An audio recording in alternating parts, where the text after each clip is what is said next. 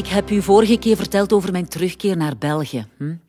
Over het aanbod van Dave, dat niet zozeer een uitnodiging, maar eerder een bevel was. Ik heb toen beseft dat ik niet gemaakt ben om samen te werken met anderen. En zeker niet als ze traag en lui zijn. Ik doe het liever zelf. Want je weet het, hè? Wat je zelf doet, doet je altijd beter. ja. Ik heb mijn eigen advocatenkantoor uit de grond gestampt. En het duurde niet lang of ik had een uitstekende reputatie opgebouwd. Iedereen was bang om het tegen mij op te nemen in de rechtbank. Volledig terecht trouwens. Hè? En zo kwam ik dus op een dag tegenover Tom te staan. Hij verdedigde een vriend van hem, die zijn handjes niet kon thuishouden. Weer zo'n varken. Tom had eigenlijk een goede zaak. Hij maakte veel kans om mijn cliënt te laten veroordelen. Maar ik wist dat ik het niet tot een proces mocht laten komen. En ik had zo mijn eigen manier om daarvoor te zorgen. Ik ontdekte al snel dat die vetzak al een paar keer ontslagen was wegens ongewenste intimiteiten.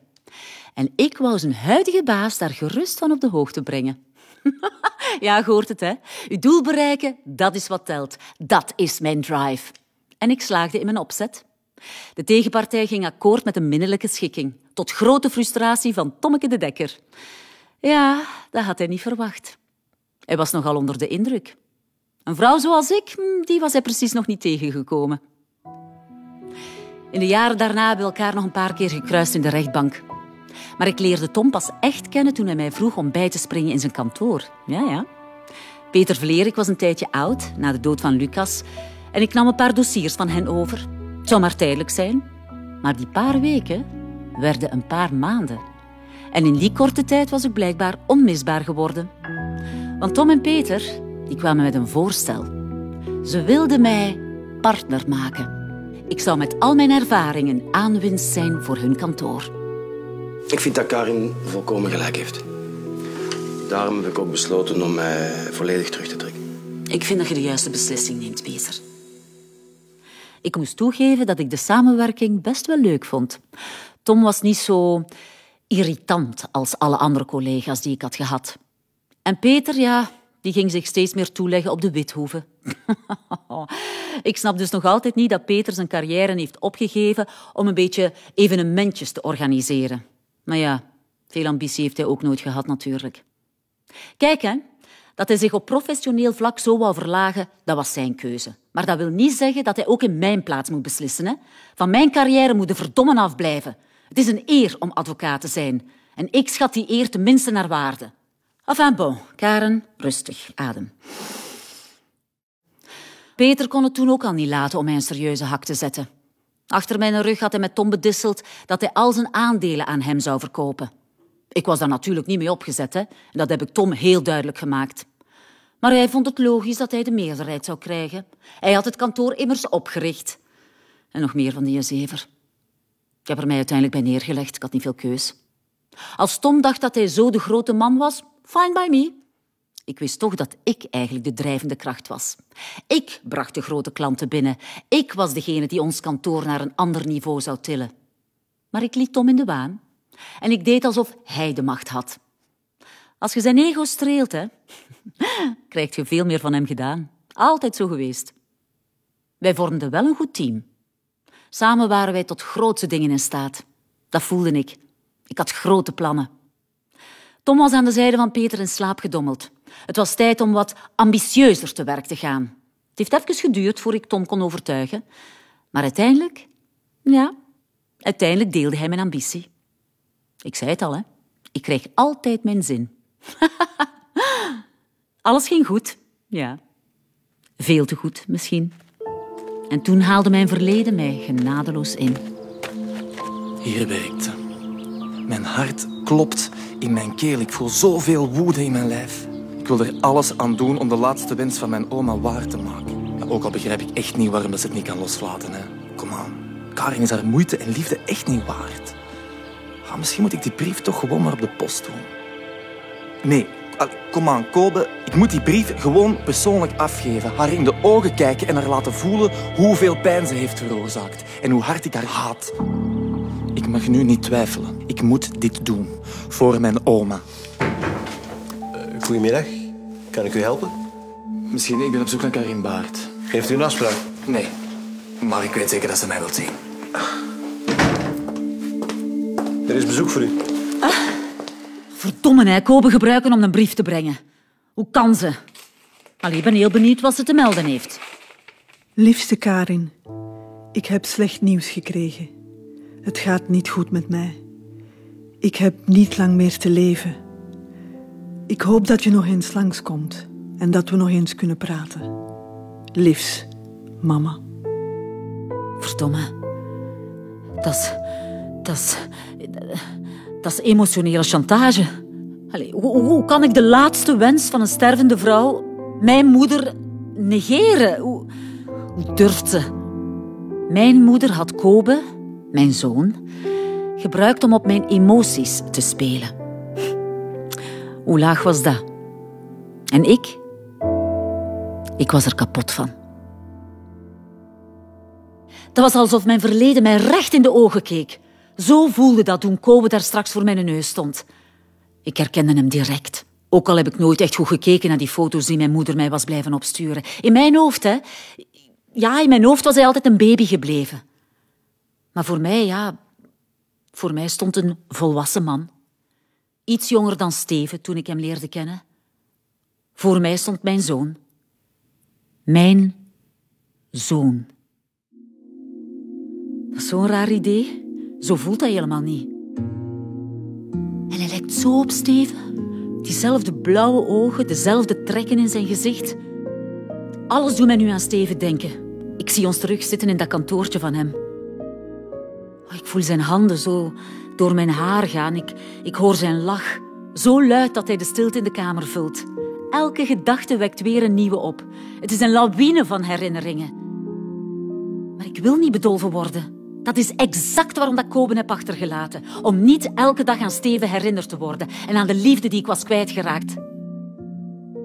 Maar eigenlijk doet het minder pijn dan ik had gedacht. En dat zorgt voor, voor twijfels in mijn hoofd. Had ik het wel gekund? Heb ik het te snel opgegeven? Ik dacht altijd dat ik de juiste beslissing had genomen voor ons allebei, maar nu weet ik het niet meer. Ik, eh, ah, ik zag zoveel haat en opgekropte woede in de ogen van Kobe. Als, Karen, alsjeblieft, stop ermee, hè. Dit soort gedachten zijn zinloos. Ik heb mijn beslissing al lang geleden genomen. Er valt niks meer aan te veranderen. Hm. En ik dacht echt dat het mij zou lukken. Dat ik kon doen alsof het nooit gebeurd was. Maar ik had mijn zoon gezien. En hij mij. Hij liet zich niet langer wegmoffelen in een uithoek van mijn herinneringen. Dat zou snel blijken. En dan was er nog mijn moeder die, die op sterven lag. Ik wist niet wat ik daarmee moest doen. Ik durfde haar niet onder ogen komen. Ik bleef twijfelen en ondertussen ging het elke dag een beetje slechter met haar. Elke dag gaat ze een beetje achteruit. Ik probeer met evenveel liefde en, en toewijding voor haar te zorgen als zij altijd voor mij heeft gedaan. Dat is het minste wat ik voor haar kan doen. Is er post, jongen? Nee, sorry. Elke ochtend vraagt ze dat. Ik haat het. Die teleurstelling in haar ogen, dat is, dat is ondraaglijk. Ah, Misschien is de brief kwijtgeraakt. Dat gebeurt soms. Misschien, ja. Ik ontwijk haar blik. Ik kan haar niet vertellen dat ik die brief zelf ben gaan afgeven. Want dan moet ik ook vertellen dat ik alleen maar walging en woede voelde toen ik mijn moeder voor de eerste keer in de ogen keek. Kobe, jongen, je moogt haar niet zo haten. Het is haar schuld niet, ze was zo jong. Ik kan het amper aanhoren. Zelfs nu blijft ze Karin verdedigen. Ze bedoelde het niet slecht.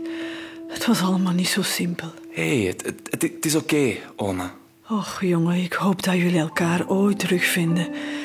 Kunt je mij dat beloven? Ze mag mij dat niet vragen. Niet nu. Niet nu het afscheid zo dichtbij is. Ik beloof het, oma. En je hebt die belofte kunnen waarmaken. Hoe schoon is dat? Ja, dat is waar. Toch word ik er verdrietig van door eraan terug te denken. Mijn oma die heeft zo gevochten om dat vol te houden. Die heeft zichzelf echt gepusht tot het uiterste, omdat zij hoopte dat Karin toch nog zou opduiken. Zij wou dat zo graag nog goed maken. Maar zij kon niet meer. Ah, Ik vond dat vreselijk dat zij zo moest sterven. Ik kan dat geloven. Een kind verliezen, dat, ja, dat blijft pijn doen. Ja, dat, dat snap ik nog altijd niet. Dat, dat Karin niet het respect of de moed had om op die laatste wens van haar moeder in te gaan. Alleen zelfs die gemoedsrust, dat kon ze haar niet geven. Ik kon het niet. Ik had dat hoofdstuk al lang geleden afgesloten. Ik had tijd nodig om controle te krijgen over al die emoties die ik zo lang had onderdrukt en waar ik nu geen blijf mee wist. Ik heb te lang getwijfeld. Een week later stond Kobe weer voor mijn neus. Met een doodsbrief. Ik was te laat. Mijn moeder was er niet meer. Dat besef drong niet door. Ze was al zo lang niet meer in mijn leven en toch... Toch kwam het verschrikkelijk hard aan. Mijn oprechte deelneming. Ik vind het zo erg voor u. Ik wou zijn medelijden niet. Hij begreep er helemaal niks van. Hij moest mij gewoon maar rust laten. Ik had het verkloot, ik was laf geweest. Oh, ik had haar nog zoveel willen zeggen. Ooit. Als ik er klaar voor was. Maar nu was het te laat. Ik wist dat ik naar haar toe moest. Maar niet naar de begrafenis, dat kon ik niet. Ik ben uiteindelijk daarna naar het kerkhof geweest waar ze... waar ze begraven ligt. Wat doe jij hier? Sorry, Jij hebt hier niks te zoeken, niks. je hebt gelijk. Ik heb hier niks te zoeken. 23 jaar. 23 jaar heeft zij op u liggen wachten. En jij komt niet eens aan haar sterfbed. Hoe fucking laf kun jij zijn? Egoïstische bitch. Ja, Koben had heel mijn wereld op zijn kop gezet. Maar dat kon ik dus niet toegeven. Hè. Ik zei tegen mezelf dat er niets zou veranderen. Kobe haatte mij. Zoveel was duidelijk. Hij wou niets met mij te maken hebben. Dus dat, ja, zou helemaal geen invloed hebben op mijn leven. Dacht ik. Maar ik kon het niet van mij afschudden. Kobe kroop onder mijn huid. En ik voelde allemaal dingen die ik niet wilde voelen. Ik werd er zot van. Ik kon mij zelfs niet meer focussen op mijn werk. En dat was wat mij anders overeind hield. Oh, ik vond mijn eigen zo zwak. Gelukkig vond ik de nodige afleiding op kantoor. En niet alleen in het werk. Je weet wel wat ik bedoel, zeker? Hè? Tom en ik, ja, wij werkten goed samen. En wij groeiden steeds meer naar elkaar toe. En onze keuze om meer te focussen op grote bedrijven leverde al direct een eerste grote uitdaging op. Onze belangrijkste cliënt had een gigantische schadeclaim aan zijn been. En wij hadden maar een paar dagen om een verweer op te stellen. Het was een echte race tegen de klok om op tijd klaar te geraken. Veel hebben we die week niet geslapen. En tijdens die lange nachten op kantoor leert je elkaar toch wel mm, ja, op een beetje een andere manier kennen. Hè? Zeker als de whisky wordt bovengehaald. ja, dat lusten we allebei wel. Maar het zag er niet goed uit. Na dagen en nachten zwoegen waren we nog geen stap dichterbij en onze tijd was bijna op. Maar toen, toen vonden wij eindelijk de oplossing. Oh man, die euforie dat je dan voelt, dat is fantastisch. We hadden het gehaald en dat moest natuurlijk gevierd worden. Er ging een fles champagne open, de sfeer was uitgelaten en de seksuele spanning die al een tijdje in de lucht hing, hmm, die bereikte een toppunt. Oh, dat geluid hoor ik graag. Voilà. Alsjeblieft. Merci. Op ons? Ja, op ons. Oh, dat is lang geleden dat champagne mij nog zo gesmaakt heeft. Zalig. Nog een beetje? Ik heb u toch gezegd? Eens je in de flow zit, dan... eh, Ik kijk al uit naar onze volgende uitdaging. Ah, wel, ik ook. De Dekker en Baart zijn een topteam. Niet? Achteraf had Tommeke plots spijt. Hoewel hij toch duidelijk genoten had. Hè? Maar ja, hij wou zijn relatie met Judithje niet op het spel zetten. Ik stelde hem gerust. Ik zou absoluut niks zeggen. En vanaf toen hè, was zijn schuldgevoel plots een heel stuk minder groot. en dus gebeurde het dat wij af en toe seks hadden. Soms kreeg Tom weer eens last van zijn geweten. Vooral toen zijn huwelijk met Judith dichterbij kwam. Oeh, toen deed Tom echt zijn best om zich in te houden. Enfin, nu loop ik eigenlijk al voor op het verhaal. Wat Tom en ik hadden, hè, dat was iets puur fysiek. Tom was gewoon een goede collega. En de extra legale voordelen ja, die waren goed meegenomen, meer niet. Judith was de grote liefde van Tom. En ja, ik was daar eigenlijk blij om. Het was veilig om met Tom in bed te duiken. Hij zou niks meer van mij verwachten. Tom was niet beschikbaar en dat stelde mij gerust. Misschien daarom dat ik ergens onderweg toch vergeten ben om mijzelf te wapenen. En dat ik stilaan, zonder het te beseffen, toch wel voor hem gevallen ben. Toen nog niet, hè, maar ja, misschien was de basis daar al gelegd, ik weet het niet.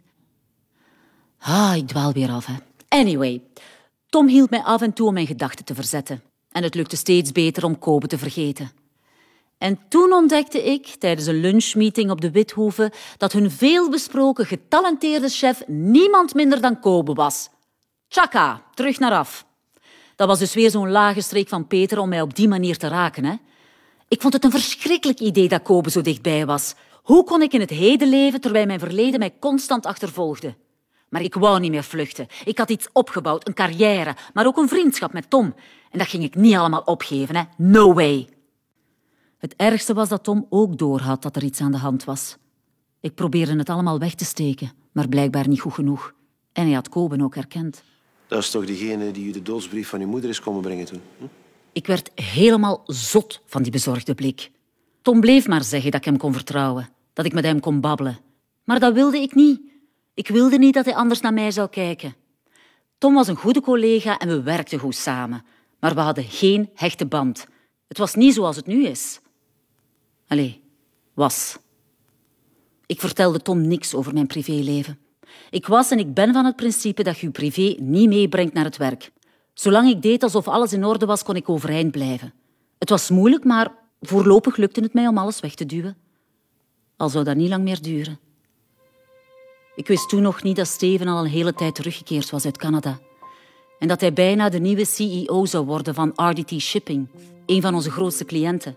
En dat hij binnenkort voor mijn neus zou staan, bijna 25 jaar nadat we elkaar voor de laatste keer hadden gezien. Ik was daar totaal niet op voorbereid. Ik schrok zo hard toen ik hem zag zitten in ons kantoor. Dat klopte niet. Steven was iemand uit een ander leven. Hij bestond alleen nog maar in mijn herinneringen. En nu was hij plots hier. Dat kon niet. Ik ben weggelopen, nog voor hij de kans had om mij te zien. En ik dacht echt dat ik kon doen alsof het nooit gebeurd was. Maar dat was natuurlijk niet zo. Ik kon alleen maar aan Steven denken. En hij blijkbaar ook aan mij. Ik kwam mij op een avond opzoeken op kantoor. Karen, jij zei het dus. Echt. Sorry, maar ik... ehm, ik verwacht nog een cliënt. Ja, ik wil je ook niet storen. Nog altijd hetzelfde bezige bijtje zie ik. En je ziet er nog altijd even fantastisch uit. Hoe lang is dat nu geleden? Twintig jaar? 24. Exact, 24 jaar. En in die 24 jaar is er geen dag voorbij gegaan dat ik niet aan u heb gedacht.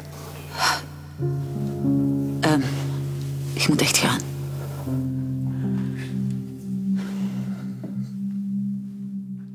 Ik had Steven dan wel weggestuurd, maar dat wil niet zeggen dat dat moment mij niks deed. Integendeel zelfs. Steven wist altijd al welke woorden hij moest gebruiken om mij te doen wankelen. En achteraf was ik zo kwaad op mezelf, omdat hij al die jaren nog altijd zo'n fel effect had op mij. Ik was zo lang bezig geweest met een muur te bouwen rond mij. En nu, ja, nu kwam Steven met een sloophamer. En hij sloeg er direct een gigantisch gat in. Ik moest dat met iemand kunnen delen. En Kobe, ja, Kobe was de enige die ook betrokken was in dit hele verhaal. Ook al wist hij dat zelf niet. Ik wou hem uitleggen hoe het allemaal was gegaan. Kobe, ik wil zo graag dat je de waarheid weet over mij en over u. En over uw vader. Ik, ehm, ik zag hem graag, echt. Maar eh, hij was niet beschikbaar en ik, ehm, ik, ik, ik had een andere toekomst voor ogen. Een toekomst dat ik verkloot heb? Ik wou niet luisteren naar haar gezever. Echt, ik had daar ook niks te zeggen. Zij had geen plaats in mijn leven. Maar ja, toch, eh, ze was over mijn vader begonnen. En, en, en dat bleef hangen. En dat wist Kari natuurlijk goed genoeg. Zij wist dat ik meer zou willen weten en dat er maar één mogelijkheid was. Haar opzoeken. Allee, laat me raden. Je hebt u er nog koppig tegen verzet? Jij begint mij veel te goed te kennen. Maar ja, Pauline, hey, ik, ik was gewoon te trots. Als zij niet geïnteresseerd was in mij, dan was ik dat ook niet in haar. Maar Ik had wel antwoorden nodig. Ja, ik was zo gefrustreerd en opgefokt, kwaad op alles en iedereen. En ik wou dat kunnen loslaten, verder kunnen gaan. Dus ik ben haar gaan opzoeken. Ja, ik moest en zou weten wie dat mijn vader was. Maar dat wou Karin niet zomaar zeggen. Nee, het moest op haar voorwaarden gebeuren. Als ik mijn vader wou leren kennen, dan moest ik haar ook leren kennen. Je had het recht om dat te weten. Maar ja, zij had gewoon alle touwtjes in handen en ik stond compleet machteloos. En dat maakte mij zo kwaad. Ik had echt geen zin om haar spelletje mee te spelen. Voor hetzelfde geld wist ze helemaal niks over mijn vader en gebruikte ze hem gewoon als lokaas. Ik zou mijn vader ook wel zonder haar leren kennen. Na dat gesprek met Kobe kwam ik terug op kantoor. Ik was compleet over mijn toeren. En Tom zag natuurlijk weer dat er iets was. Hè. Ik kon het niet meer wegsteken. Het werd te veel. Zeg nu toch gewoon wat er aan de hand is. Ja, misschien kan ik u helpen. Karen, praat met mij. Tom, alsjeblieft, laat mij gewoon even, oké? Of is de lucht nodig? Nee, blijven weglopen heeft geen enkele zin. Zeg nu toch gewoon wat er is. Ik heb Tom toen alles verteld. Over mij en Steven. Ik heb het er gewoon allemaal uitgegooid. En Tom veroordeelde mij niet. Dat was misschien ook de grootste opluchting voor mij. En daarna, ja, daarna ging het eigenlijk beter. Het was emotioneel geweest om Steven te zien, maar ik zou mij niet meer zo laten gaan. Mijn verleden zou geen invloed hebben op onze samenwerking met RDT. Dat verzekerde ik Tom. Ik zou mezelf en mijn emoties onder controle houden. En dat lukte ook goed. Allee, meestal toch. Ja, um, Steven heeft mij uitgenodigd voor een, uh, voor een werklunch. Ik had het liefst gewoon nee gezegd, maar uh, ja, dat is geen optie. Hè. RDT Shipping is een van onze belangrijkste cliënten. En als de CEO zaken wil bespreken, ja, dan moet ik daarop ingaan. Dat is mijn job. En ik wil aan mezelf bewijzen dat ik het kan. Ik sta erboven. Oh, shit, hè. Stomme mascara. Stomme trillende handen. Ah, ja, misschien ben ik toch een beetje zenuwachtig. Maar ja, eigenlijk is dat wel normaal, hè. Dat komt door Steven en die blik die dwars door mij heen lijkt te gaan. Hij kent mij te goed, hè. En vooral, hij kent een Karen die anderen nog nooit hebben gezien. Oh, ik hoop dat hij niet over vroeger begint. Ik wil mij niet verliezen in herinneringen. En tot nu toe is het mij altijd goed gelukt om hem op een veilige afstand te houden. Maar ik weet niet of ik dat nog lang kan volhouden. Allee, kom, Karen, kom aan, je kunt het. Ik moet gewoon mijn emoties uitschakelen. Professioneel blijven. Dit is puur zakelijk, niks meer. Ik hield mezelf voor de gek. En dat wist ik eigenlijk ook wel. Steven niet te dichtbij laten komen. alsof ik dat kon. En alsof Steven daar rekening mee hield. Hij kwam mij opzoeken en hij begon over zijn gevoelens. Ik probeerde het af te blokken. Maar hij wist goed genoeg wat er aan de hand was. Daarvoor kende hij mij te goed. Laten gaan destijds is de grootste stommiteit die ik in mijn leven heb begaan. Ik heb het ook heel de tijd met mij meegedragen. En toen zag ik u terug. Ik ga niet meer rond de pot draaien. Denk jij dat er nog een kans is dat wij... Oh, Steven, alsjeblieft niet doen. Karen, kunt u mij die enorme stommiteit vergeven? En ons nog een kans geven? Ik denk dat je beter kunt gaan. Ik heb me nog proberen te verzetten tegen die liefde, maar er was geen beginnen aan. Ik kreeg die woorden van Steven niet uit mijn hoofd. Hij had iets wakker gemaakt in mij. Het voelde alsof ik al die tijd daarvoor verdoofd had rondgelopen. Dat kon ik niet negeren. Oh, ik wou voor één keer in mijn leven eens zot doen. Toegeven aan mijn emoties, in plaats van altijd koud en berekend te zijn. En dat heb ik ook gedaan. Na bijna 25 jaar had ik Steven teruggevonden. En het was nog beter dan ik had durven denken. Ik herontdekte een kant van mezelf waarvan ik dacht dat hij niet meer bestond. Ik was weer tot over mijn oren verliefd. Alles erop en eraan. Hoofd in de wolken, energie voor tien. Ik droeg zelfs alleen nog maar fleurige kleedjes die uitdrukten hoe ik mij voelde. Tom werd ongemakkelijk van al die energie en vrolijkheid. Hij wist niet dat ik zo kon stralen. En hij plaagde er mij dan ook mee. Maar hoe fantastisch die momenten met Steven ook waren, toch was er altijd iets dat bleef knagen. Het schuldgevoel begon meer en meer te wegen. Zeker als Steven begon over hoe hij nooit kinderen had gehad en hoe dat het grootste gemis in zijn leven was. Ik wist dat het allemaal zou uitkomen, dat was onvermijdelijk. Steven was terug in mijn leven en Kobe was veel te dichtbij, maar ik kon het niet. Ik durfde niet. Ik had Steven nog maar net terug. Ik was er niet klaar voor om hem zo snel weer te verliezen. Het was alsof, het was alsof ik in slow motion toekeek hoe mijn leven uit elkaar viel. En ik? Ik deed niks. Ik bleef gewoon kijken. Ik wou gewoon genieten van elk moment dat we nog samen hadden. Was dat dan zo verkeerd? Dat ik gewoon wou vergeten en genieten? Ik had al een heel leven samen met hem gemist. Het was zo gemakkelijk om dat vreselijke voorgevoel te vergeten als ik bij Steven was. Ik deed gewoon alsof dat Karin niet bestond. Al maakte ze het mij wel niet gemakkelijk. De week erop zat ze in de Withoeve, op een meeting van RDT, en ik was de chef aan dienst. Oeh, en je hebt daar gewoon genegeerd. Nou, eigenlijk was dat niet zo moeilijk, zeg. ik was eigenlijk best trots op mezelf. Ik heb die dag ook voor de eerste keer met mijn vader gesproken. Echt? Ja, zonder het te weten. Hè. Na de lunch kwam de CEO mij persoonlijk feliciteren. Mag ik de chef eventjes feliciteren? Het was eh, ronduit subliem. Dank u wel. En ook eigenlijk eh, wat eh, gewaagd, vond ik. Er zijn maar weinig chefs die zo durven experimenteren met verschillende smaakcombinaties. Bijvoorbeeld nu die, die krab met dat lavaskruid. Dat was werkelijk een smaakexplosie. Dat is wel straf dat u dat eruit haalt. Lavaskruid. Ik denk niet dat er veel mensen zijn die dat herkennen. Dat kan niet anders of u kookt zelf ook graag. ja, ik durf al eens achter een fornuis kruipen, dat is waar. ja. Een beetje experimenteren. Op basis van een geur beeld ik mij een smaak in. En dat probeer ik dan om te zetten in een gerecht. Dat lukt niet altijd, maar ik vind dat wel plezant. Synesthesie heet dat. Dat is het ruiken van smaken. Ik leer nog iets bij. In ieder geval, het was een voortreffelijke lunch. Zal ik niet gauw vergeten. Doe me heel veel plezier. Dat is met heel veel liefde gemaakt ook. Dat heb ik gevoeld. Tot ziens. Ik vind het eigenlijk wel schoon dat jullie direct zo'n leuk gesprek hadden. Ja, dat is zot eigenlijk. Hè? Ik heb daar achteraf nog zo vaak over nagedacht. Dat klikte meteen. Ja, precies alsof dat wij al voelden dat er een band was. Maar wij hadden toen nog geen flauw idee wat voor een band. Maar we zouden het wel snel ontdekken. Steven kwam mij ophalen. Hij had een verrassing geregeld voor ons. Ik moest zelfs een blinddoek opzetten. ja, normaal gezien ben ik allergisch aan dat soort romantische gebaren. Maar bij Steven ja, vond ik het wel schattig. Dus ik liet me meevoeren door hem. Ik was benieuwd wat hij in petto had. Steven kennende zou het iets spectaculairs zijn. Ja, ja, dat was het ook. Maar niet op de manier waarop ik gehoopt had. Ik wist niet wat ik zag toen ik mijn blinddoek afdeed. De Withoeve. Dat kon hij toch niet menen? Je bent niet blij? Jawel, jawel. Het is, eh, het is geweldig. Het is de beste chef van de streek. We kunnen niet gestoord worden, want hij kookt voor ons exclusief alleen. Oh, ik wist niet wat ik moest denken. Er schoten zoveel gedachten door mijn hoofd. Dit kon geen toeval zijn, hè?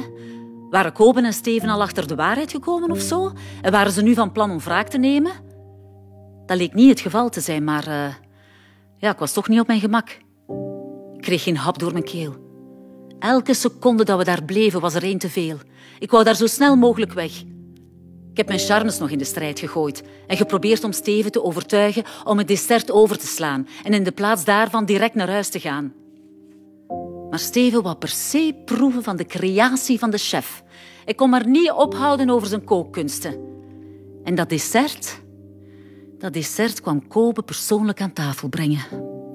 Ik hield mijn adem in. Ik wist dat het fout zou aflopen. Dat voelde ik aan alles. Maar Kobe negeerde mij. Liet niets merken. Hij liep alweer terug naar de keuken. Oh, man, ik had het spannendste moment uit mijn leven overleefd. Smakelijk. Maar toen, Dank u. toen riep Steven hem terug. Oh, chef, chef, chef. Een beetje onbeleefd van mij. Ik vergeet u nog voor te stellen aan mijn nieuwe vriendin, Karen. Enfin, nieuw is niet helemaal juist, schat. We kennen elkaar van vroeger. En na 24 jaar elkaar teruggevonden. De wonderen zijn de wereld niet uit. Wat is er? Is, is dit mijn vader? Wat? Ja, Ka, het was om zeep. waarom? Alles stortte in elkaar.